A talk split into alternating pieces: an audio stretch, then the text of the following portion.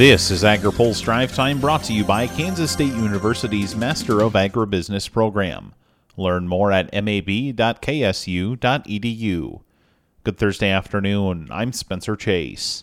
The Biden administration is offering a little more clarity on how it plans to gather input during the upcoming process to rewrite the Waters of the U.S. rule. The Environmental Protection Agency and Army Corps of Engineers announced today several listening sessions and public meetings where it plans to study the issue and gather feedback for the new rule.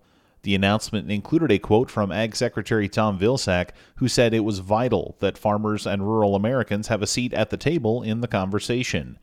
The EPA also had a call with ag stakeholders on the developments this morning.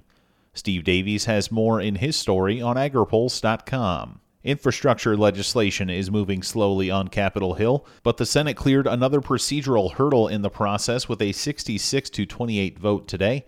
That followed a little drama this morning as lawmakers look to get their hands on the legislative text for the bill.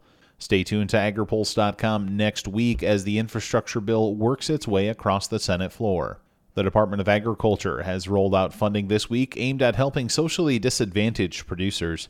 AgriPulse's Ben Nuelle has more. The Department of Agriculture is investing nearly a million dollars to fund projects aimed to help historically underserved farmers and ranchers. Risk Management Agency Acting Administrator Richard Flournoy says the funding will go to nine educational projects across the country. They cover a broad range from general risk management training, education on federal crop insurance, wildfire preparedness, financial management, as well as record keeping and risk analysis. So it, it you know covers a wide range and thinks that we think it's good education for a lot of these producers to understand what USDA has to offer. Flournoy says this is a continuation after the program was halted in 2018. There was a reduction in those funds from the 2018 Farm Bill. So at the time, the department you know had varying priorities, and you know at that time the priority was put more on research and development. And so this year, you know, we did have some funds left over in that section, and so um, we still retain the authority. So we were able to go ahead and allocate a million dollars for this initiative this year. In previous years, RMA notes it's provided over $126 million worth of risk management education projects in historically underserved communities from 2002 to 2018. For AgriPulse, I'm Ben Nuelle. Finally, today, a bipartisan group of 30 House members sent a letter to the Department of Agriculture today with suggestions on how to invest a planned $500 million fund in meat processing capacity. USDA announced a plan earlier this month to infuse $500 million in the sector, but said the specifics would be informed by upcoming public input sessions. The letter says the funding should focus on small and regional processing and also include investments in land grant or community colleges, as well as technical schools, to better train those who might be interested in the profession. Minnesota Democrat Angie Craig and South Dakota Republican Dusty Johnson led the letter. Both appeared at a House Ag subcommittee hearing on the beef sector earlier this week, where Craig said long term certainty is needed in the sector. Unfortunately, we don't know when the next cyber attack or black swan event is coming.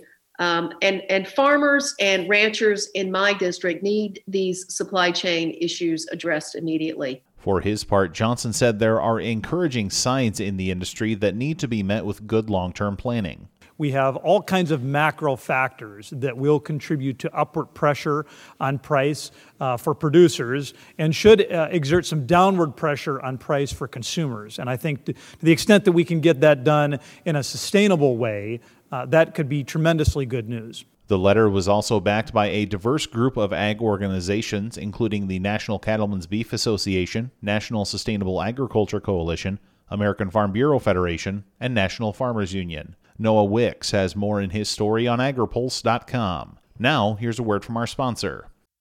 Kansas State University's Master of Agribusiness program is not your average MBA.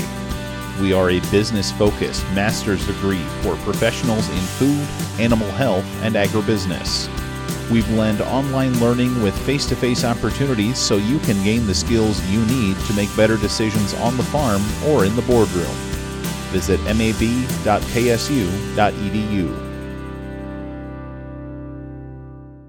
That's all for today's drive time. For more agriculture, trade, environment, and regulatory news, visit agripulse.com. Reporting in Washington, I'm Spencer Chase.